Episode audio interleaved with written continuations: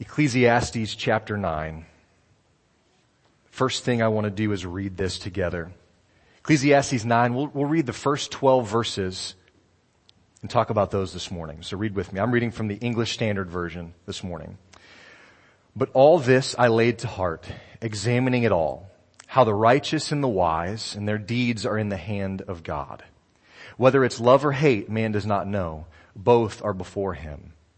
It's the same for all, since the same event happens to the righteous and the wicked, to the good and the evil, to the clean and the unclean, to him who sacrifices and him who does not sacrifice. As the good one is, so is the sinner. And he who, he who swears is as he who shuns an oath. This is an evil in all that is done under the sun, that the same event happens to all. Also, the hearts of the children of man are full of evil, and madness is in their hearts while they live. And after that, they go to the dead. But he is, but he who is joined with all the living has hope. For a living dog is better than a dead lion. For the living know that they will die, but the dead know nothing. And they have no more reward, for the, for the memory of them is forgotten. Their love and their hate and their envy have already perished, and forever they have no more share in all that is done under the sun. Go, eat your bread with joy, and drink your wine with a merry heart, for God has already approved what you do. Let your garments always be white. Let not oil be lacking on your head. Enjoy life with the wife whom you love all the days of your vain life that he has given you under the sun, because that's your portion in life and your, in your toil at which you toil under the sun. Whatever your hand finds to do, do it with all of your might. For there is no work or thought or knowledge or wisdom in Sheol to which you are going. Verse 11. Again I saw that under the sun the race is not to the swift, nor the battle to the strong, nor bread to the wise, nor riches to the intelligent, nor favor to those with knowledge, but time and chance happen to them all.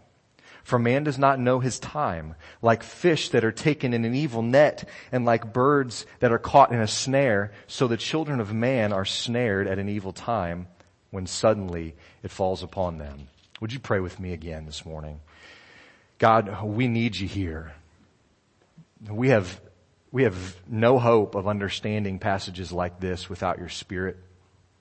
And Lord, in ways that we just maybe don't even know how to pray today. And so with all of our thoughts and even some of our groanings, Lord, we know that the Spirit interprets and intercedes. And so we're thankful that we don't have to try to do this alone. Uh, be here with us in our hearts and our minds and, and how we speak and how we love. Um, that you might be glorified. In Christ's name, amen. Let me ask you something. Have you ever experienced something in your life where you didn't really have a lot of say in it, or it was kind of maybe even a rotten experience, and the only response that you got was, well, that's life. Have you ever heard that before? I, probably so. I mean, with, with shrugged shoulders, you know, hands up kind of like this, and hardly any explanation, that's what we get told sometimes. And you know what? Sometimes, especially maybe as parents, that's all, that's all we give sometimes. That's, that's life. It might seem ironic that I bring that phrase up because in most of the headings of your Bibles, over chapter 9, it says, death comes to all. That's life. Death comes to all.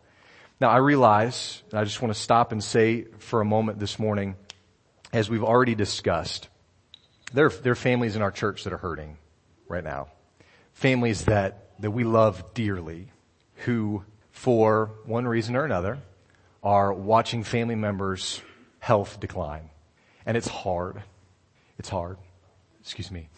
I would be, I would be a fool to try to say something to lessen the pain that I know only God can ease. But I want you to know if you're hurting, if you're struggling, just know how loved that you are. There are, just look around in this room, in the next room, in our community. There are church members who love you and don't want you to go through it alone. Don't think that you have to be the strong one uh, because your vulnerability really reminds us all that, that Christ alone is strong. So, today we talk about the topic of death. And as much as it pains me to do so, I have to trust that God, in His, in His infinite wisdom, before, before our family members ever got sick, before we ever decided to preach through Ecclesiastes, God ordained today. So, saying all of that with as much conviction to the, to the biblical text and as much pastoral love that I can muster, we want to go through this chapter this morning together. Now look back just at the text that we read together. Something jumps out to me. A, a question comes to my mind and it's, it's this. Does knowing that you're going to die one day impact how you live?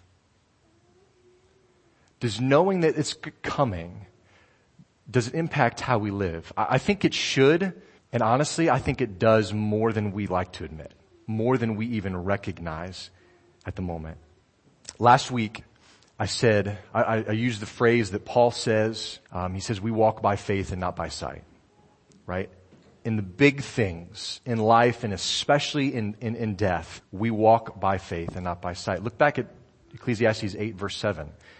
No one knows what the future holds, brothers and sisters. No one knows what is coming.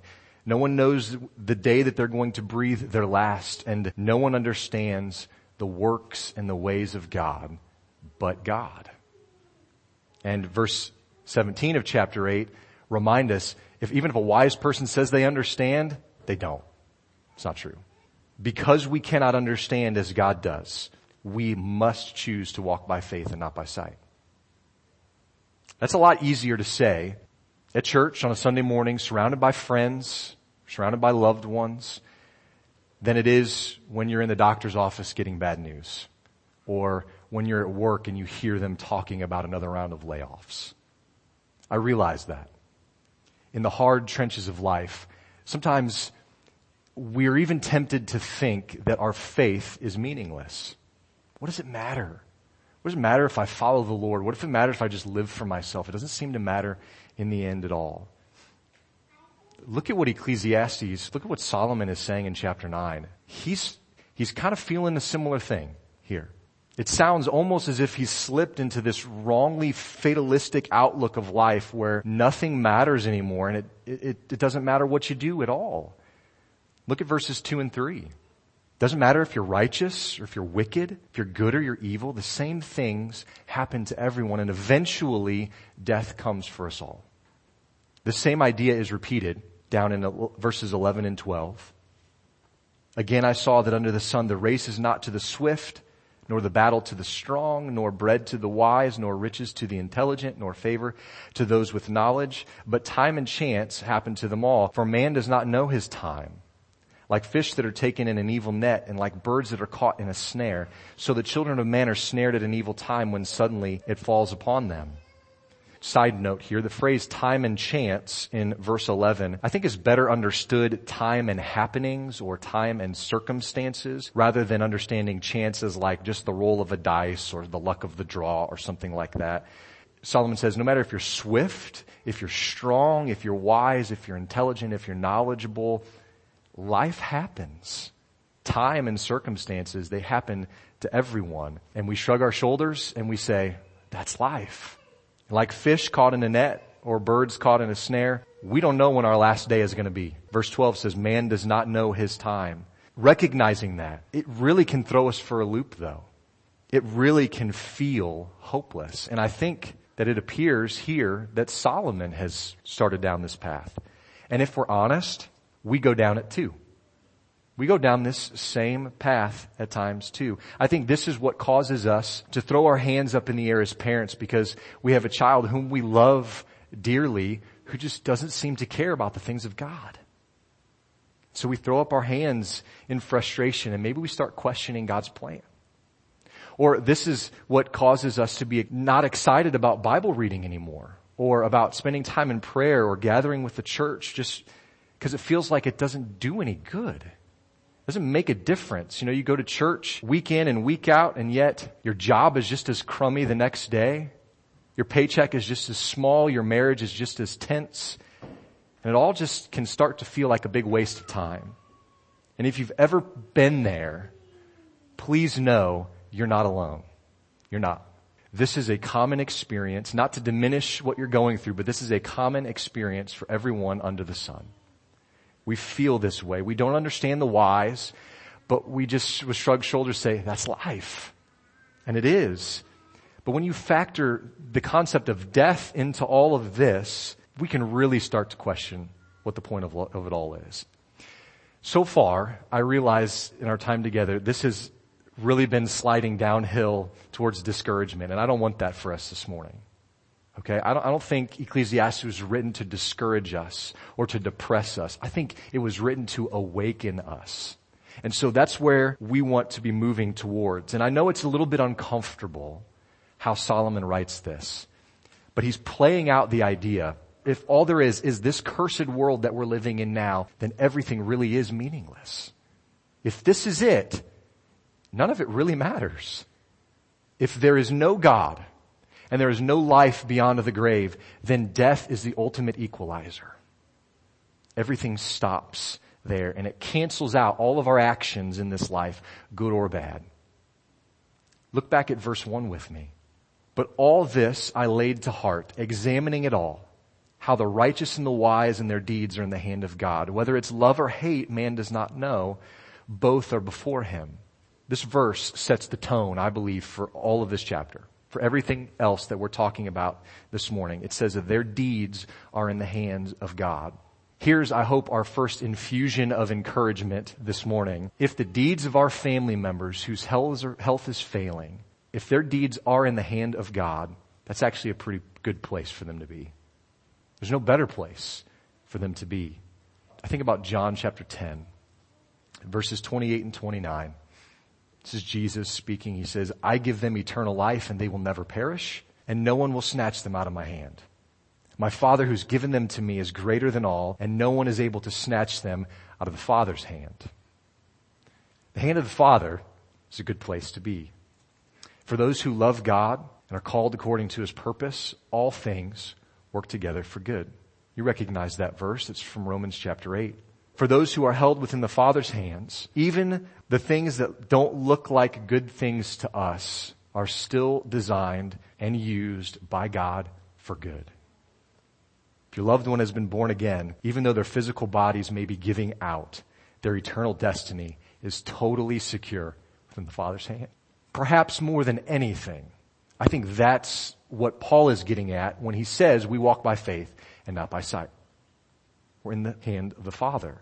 So the question is, when the outcome of the situation is unclear, what do we do? Do we hope or do we despair? Just before Romans 8:28 that I just quoted is Romans 8:24. And in that verse it explains that if we can see or if we can control the outcome, that we're concerned about, if we can control it with our own abilities, you know what? We're not really hoping anymore. We're not really trusting in God because he says we hope for what we don't see. If you see it, you're not going to trust the Lord. And so we hope for what we don't see. And he goes on in verse 24 to say, we wait for it with patience. I did it. I said the P word, patience. I know Liz Taylor loves that word. Every week she asks me to pray patience for her. That's not true. She says, Rod, don't you pray patience for me. We have to use that word because the Lord uses that word and it's always, it's always easier said than done. Always. But it's part of the Christian life. Patience, endurance, perseverance. And I, I think and believe that faith, hope, trust, patience, all of these ideas, biblical concepts, they undergird what Ecclesiastes 9 is, is getting at. Regardless of what life looks like, and regardless of what life feels like to Solomon, and it feels like to me, and it feels like to you, who's still at the center of it all? God. God's hand is still over and is still moving. God is still at work in the world and certainly in the lives of those who have been made righteous by Jesus Christ. Here's something else big that we need to read from verse one. This is kind of our second dose of encouragement this morning. And it doesn't sound like an encouragement right off the bat, but stick with me. Here it is. We can't use our current circumstances to gauge whether it's love or hate that we're receiving from God. Look at verse 1 again. But all this I laid to heart, examining it all, how the righteous and the wise and their deeds are in the hand of God. Whether it's love or hate, man does not know. It's so easy to look around and to see the pain and to see the suffering and to see the difficulty and the sorrow and be tempted to believe that God has left, that He's gone, or that He never existed at all, or that He stopped caring for us, or that He isn't true to His Word. But brothers and sisters, the current season of life that we're in is not always a good indicator of how God really feels toward us.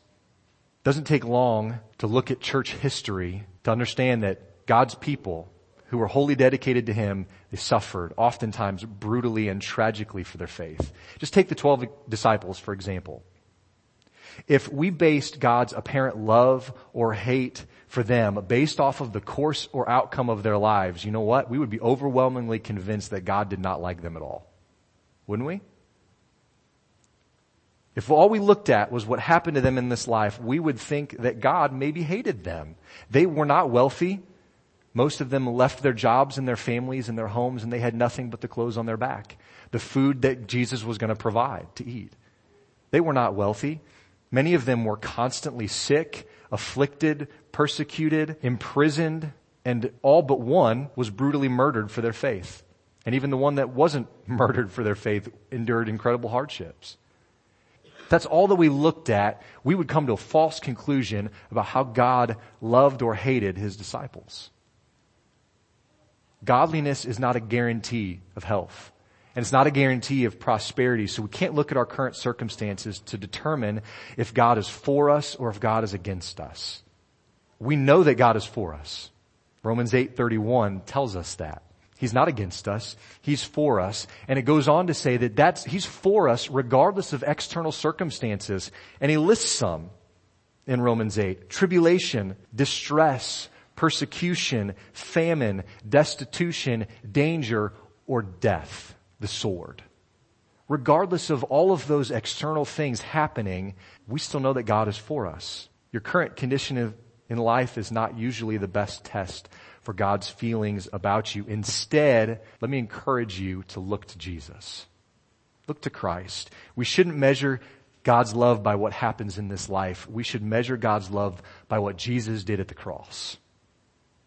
In chapter 9 of Ecclesiastes, Solomon pounds home this truth that death comes for us all. It's coming. The reason for it, he says in verse 3, just glance down there with me. It's because our hearts are full of evil. Even the most beloved and saintly person that you know has broken God's moral law repeatedly, over and over. This hopefully isn't seen as an attack on them or their legacy or anything like that, just an, an admittance that they're humans like the rest of us. They're people. But it also reaffirms what Ecclesiastes 7:20 has already said. Surely there's not a righteous man on earth who does good and never sins.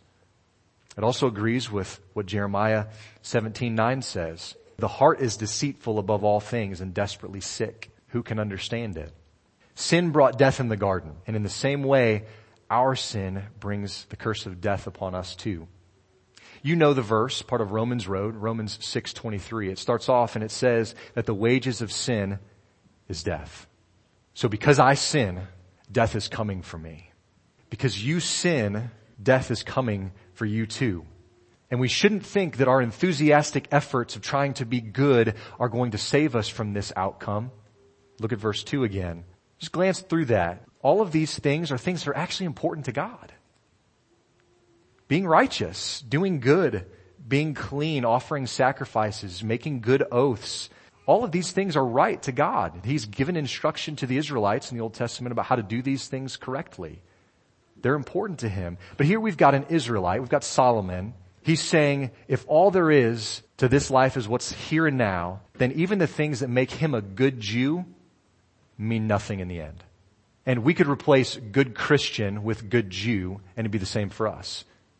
If this life is all there is, being a good person or a good Christian means nothing in the end. Because death equalizes it all. It's tempting to think that because we all end up the same way, that living a godly life doesn't matter. Look at verse 3, the end of it. It says, And after that, after all of these things that don't work, they go to the dead. It's over. It's dead. And it's, it's tempting to think that the grave is the end of, of every, of existence, of everything. But you know what? That's a lie of Satan. That's a lie of the devil that convinces people that there is no life after death. If we can be persuaded that this life is all there is, then what lasting motivation is there for humility or for forgiveness or justice or sacrificial love? If this life is all there is, the logical course of action is to not worry about all of that stuff, to not love my neighbor above myself, but to get ahead, to get as much pleasure, as much enjoyment as we can on our time on earth. To caution this train of thought, if we believe that God does not exist and there's nothing after this life, there's a problem here, and it's this. If there is no God, there's no such thing as good and evil. There's no such thing as right or wrong. Right and wrong would just be this social construct that people have made to try and control us if there's no God. Evil can only be identified if there is some absolute moral standard that is being compared to. So if there's no God, then the idea of good and evil, of justice or injustice, these things are just cruel mirages that aren't really true. And I think this is what verse 4 is getting at in his poetic way, Solomon, he starts talking about dogs and lions. And he says that life is to be preferred than death. Now this verse is sort of confusing to us because we have a, a different view of man's best friend than Solomon did. Okay, how many of you guys own a dog? Could be indoor, could be outdoor. I'd say a lot of our families, a lot of us own dogs. Here's another question that may be a little bit more embarrassing to raise your hand for. How many of you own clothing for your dog? In Solomon's time, in Old Testament Israel, dogs were not companions. They were dirty, they were sneaky, they were scavengers. They were hardly ever pets. And we still see this in other parts of the world even today. We have a much different view of dogs than Solomon did. Uh, they roamed the streets eating scraps. Uh, Jesus tells a story about the beggar in Luke 16, and dogs were there licking his sores. Dogs do gross stuff. Got a dog? You understand? I mean, even the domesticated dogs that we have still do gross stuff. But in contrast, strong, noble, courageous people are always personified as lions in scripture and in other writings. And so Solomon is, is saying here, he's saying that if life is truly all there is, if this life is all that there is, then a sneaky, opportunistic person who lives is to be preferred to a brave and noble person who dies. That's still a little bit confusing. He says a living dog is better than a dead lion. Let me help us understand this. If there's nothing beyond death, and there is no God, then it's better to look out for number one and save your own skin instead of risking it in order to save someone else and end up dead. If this life is all there is, and there is no God, it's better to be morally dirty and alive than noble and righteous and dead. Now why would Solomon say this? I mean, he's, he's continuing on this trail of if this is all there is, then this is the outcome. That's his mode of thinking still. And he says this because in verses five and six, death wipes everything out. It wipes out wisdom. It wipes out memories. It wipes out feelings, good and bad. Envy is mentioned there. It wipes out possessions. It wipes out love. It wipes out relationships. If this life is all there is, death ends it all. All those things leave us when we breathe our last. But the living still have an opportunity to come to grips with the reality of death and maybe then do something about it. And that's why he says it's to be preferred rather than death. Now here, I hope, is our third helping of encouragement this morning. If you or your loved one are still breathing, then God's patience is waiting and hope remains. Unfortunately, instead of coming to grips with the reality of death, what do we do? Lots of people waste their time filling up their lives with distractions. It's hard to admit, but unless someone forces us to think about death, we will not do it we, we will not do it. We'll do everything we can to ignore it. And if we can't ignore it, then we're going to, by any means possible, get it out of our heads, push it out of our minds. As those who are still living, every day is a gift of God. A gift that gives us an opportunity to repent of our sins, gives us an opportunity to enjoy life differently in light of our approaching deaths.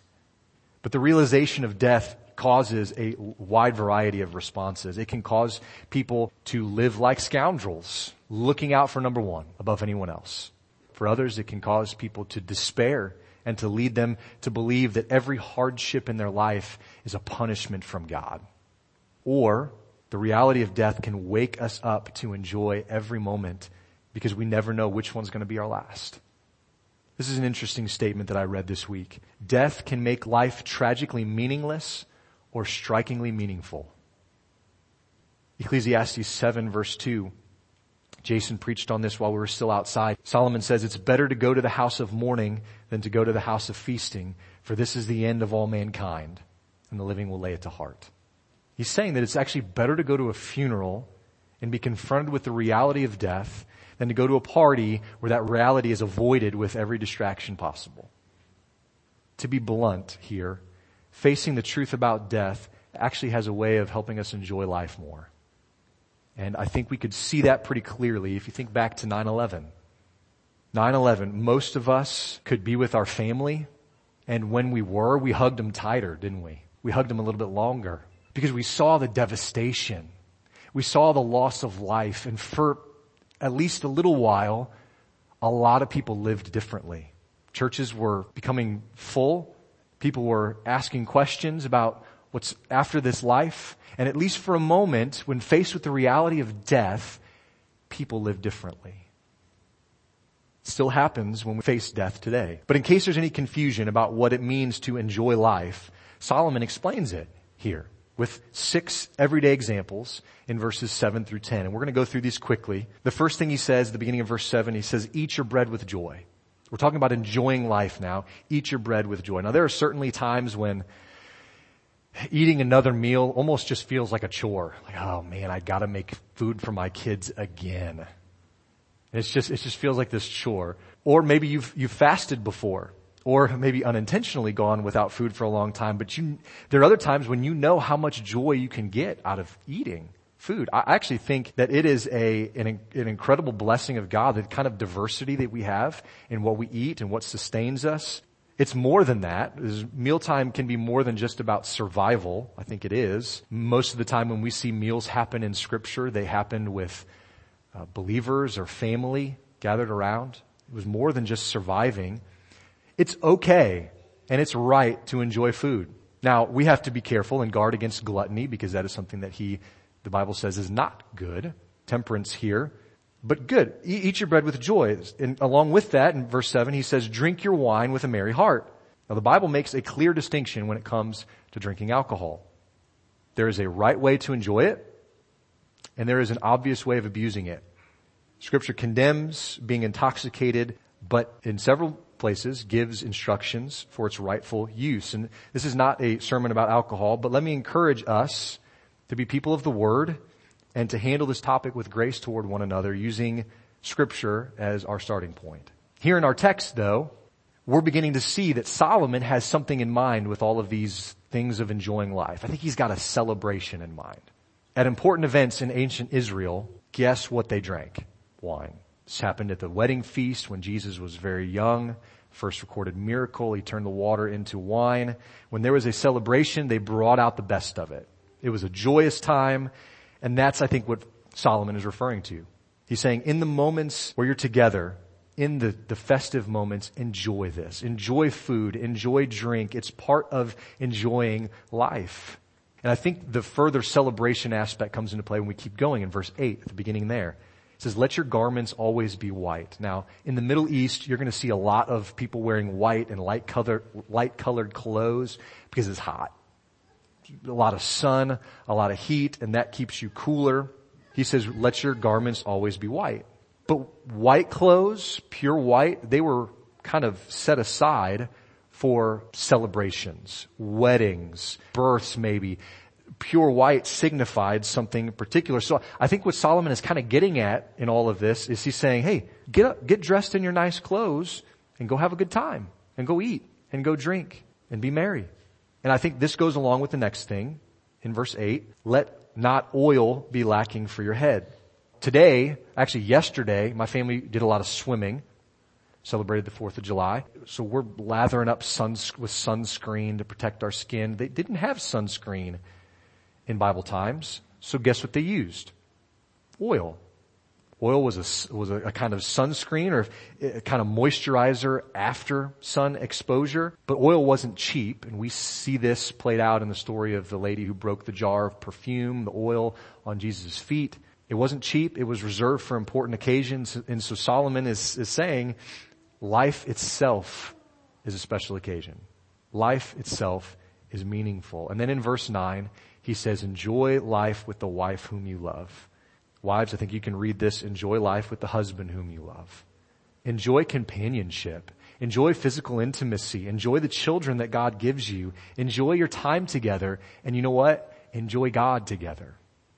Husbands and wives, we understand how to be husbands and wives better based on scriptures from 1 Corinthians 7, Ephesians chapter 5. So reread those with your spouse and be reminded of how to enjoy life better together. Verse 10, he says, whatever your hand finds to do, do it with all your might.